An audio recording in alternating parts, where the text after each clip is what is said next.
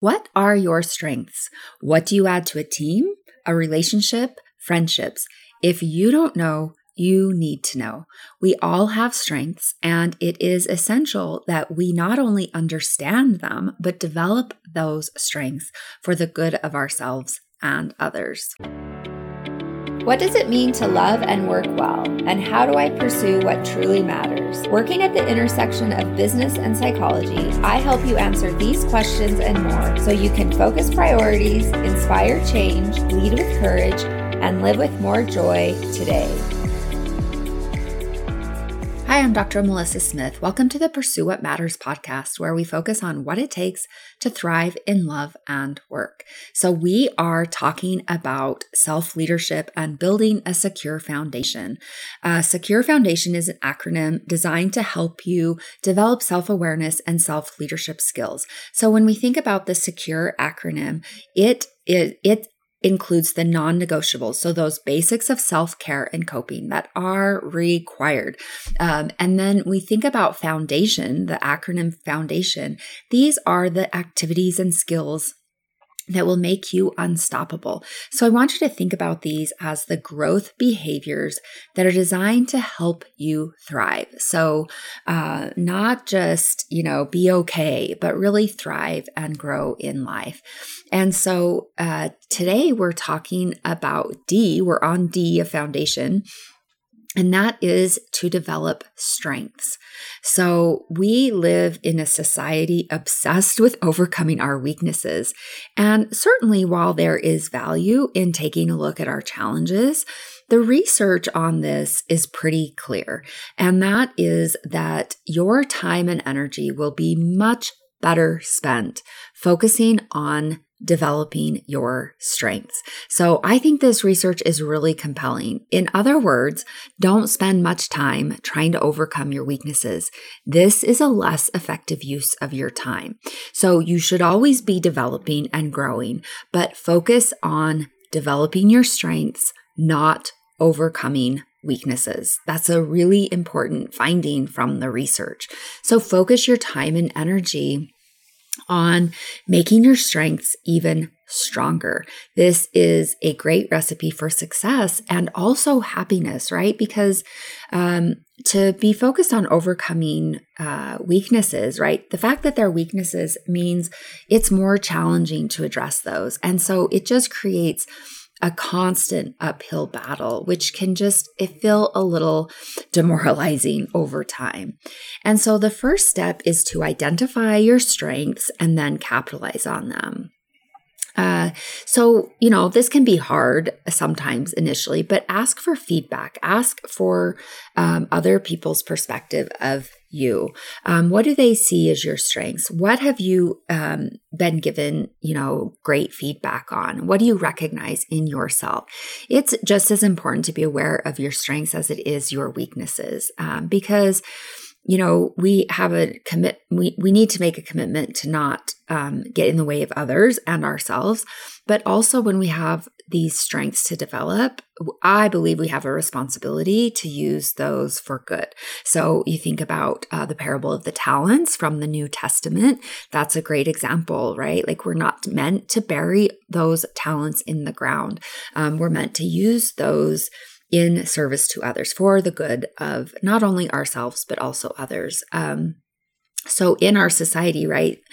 usually the the opposite happens when we spend a lot of time and energy trying to remediate our weaknesses to very little effect right the fact that they're weaknesses make means it's going to require a lot of time and energy to try and address those. And so, if we think about this from an organizational perspective, it's a really big drain on organizational resources, and it typically leads to frustration for the individual and anyone in a position of supporting and encouraging them.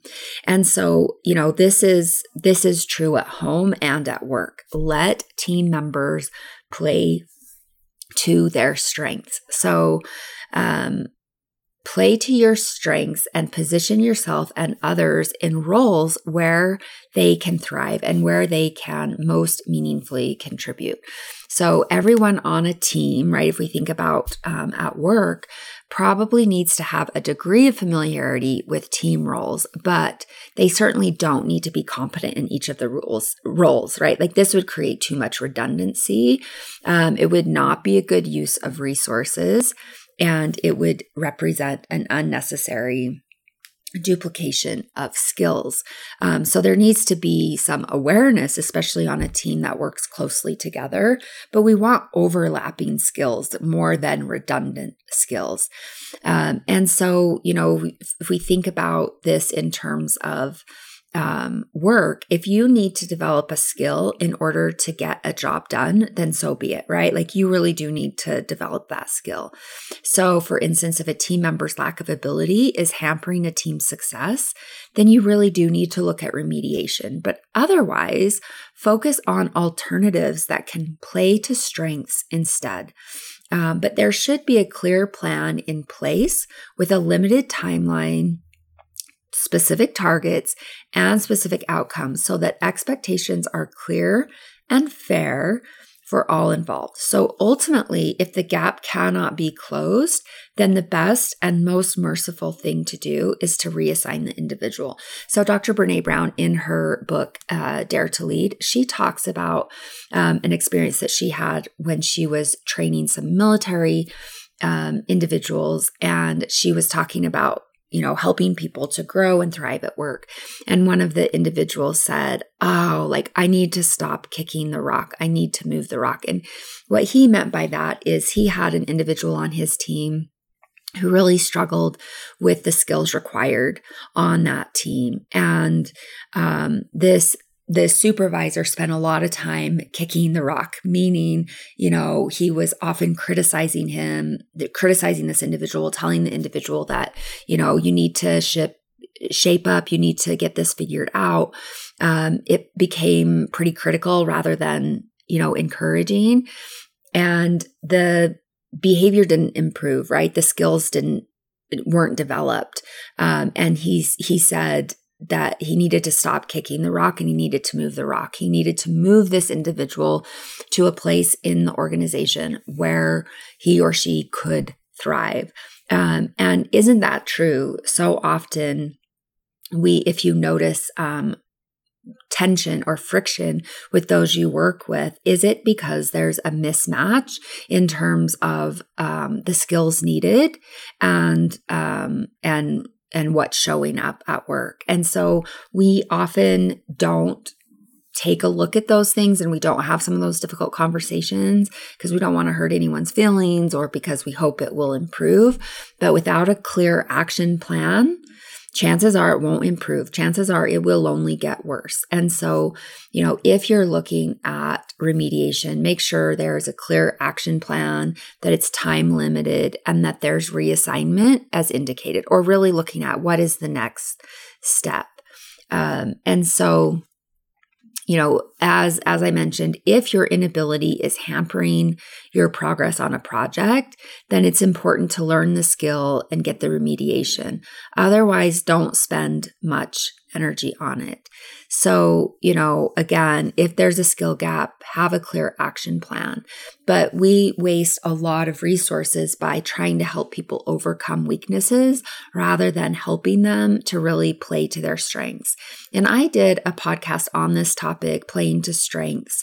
Um, and so I will link to that in the show notes if that could be helpful. So, some other things to pay attention to when it comes to developing strengths and this is especially in a work setting, a team setting, is consider the use of objective measures to help determine strengths, especially within a team setting. So there are a lot of um, good assessments out there that could be helpful for you. So, one that I like that's just, it's super easy to use is the Clifton Strengths Finder assessment. People tend to like it, they find it interesting and helpful, but it's widely used, it's widely researched uh, strengths assessment tool that can be easily integrated into your personal and your leadership development. It could be a really good tool to use on a team to really think about okay, how can we play to our strengths? How can we complement complement one another. Um, and these sorts of assessments can help to overcome um, bias. So, right, like if there's a history of friction or frustration about, you know, kicking the rock instead of moving the rock, sometimes these objective measures can be really helpful. Um, and so consider the use of an objective measure. There are many options available, and the key really is to find a reliable, research validated measure that can be easily integrated into your teams. So, the other thing we want to pay attention to, right, when it comes to developing strengths is when we add team members, we want, um, we we want to really pay attention to the strengths that they bring. So we want to focus on the strengths complement. Um, we want to focus on the value that they add and how they might contribute meaningfully to the team. And so, one of the mistakes that I see a lot of teams make um, is that they when they're looking to add a team member, they're really looking for culture fit. And that's nice and it feels really very comfortable. But often that ends up replicating the strengths that already exist on the team. It can really feed groupthink because we, when we hire for culture fit, we're really looking at someone who kind of sees the world like us. And so, if we're not careful, we miss out on valuable perspectives. Um, we miss out on diversity. Um, and we don't know what we don't know, right? So we develop, we kind of tend to have the same strengths and um, also the same vulnerabilities. And so instead of hiring for culture fit, I really want you to think about um, hiring for culture add. So who adds to our culture, right? Like so there there needs to be a certain amount of overlap in terms of culture. Otherwise, um, that could be a challenging um, that could be challenging moving forward. But we want someone who complements our strengths, who adds values, value to what we already do, and can contribute meaningful to the team. So where are the gaps in the team? Look for someone who has those strengths, right? Like whatever vulnerabilities you have on your team, look for someone who has those um, as strengths. And of course, we want to um, avoid replication of strengths that already exist on the team. That's not a value add proposition. And so, um, asking yourself as a team, what strengths are needed to complement the team? Everyone has a unique role to play.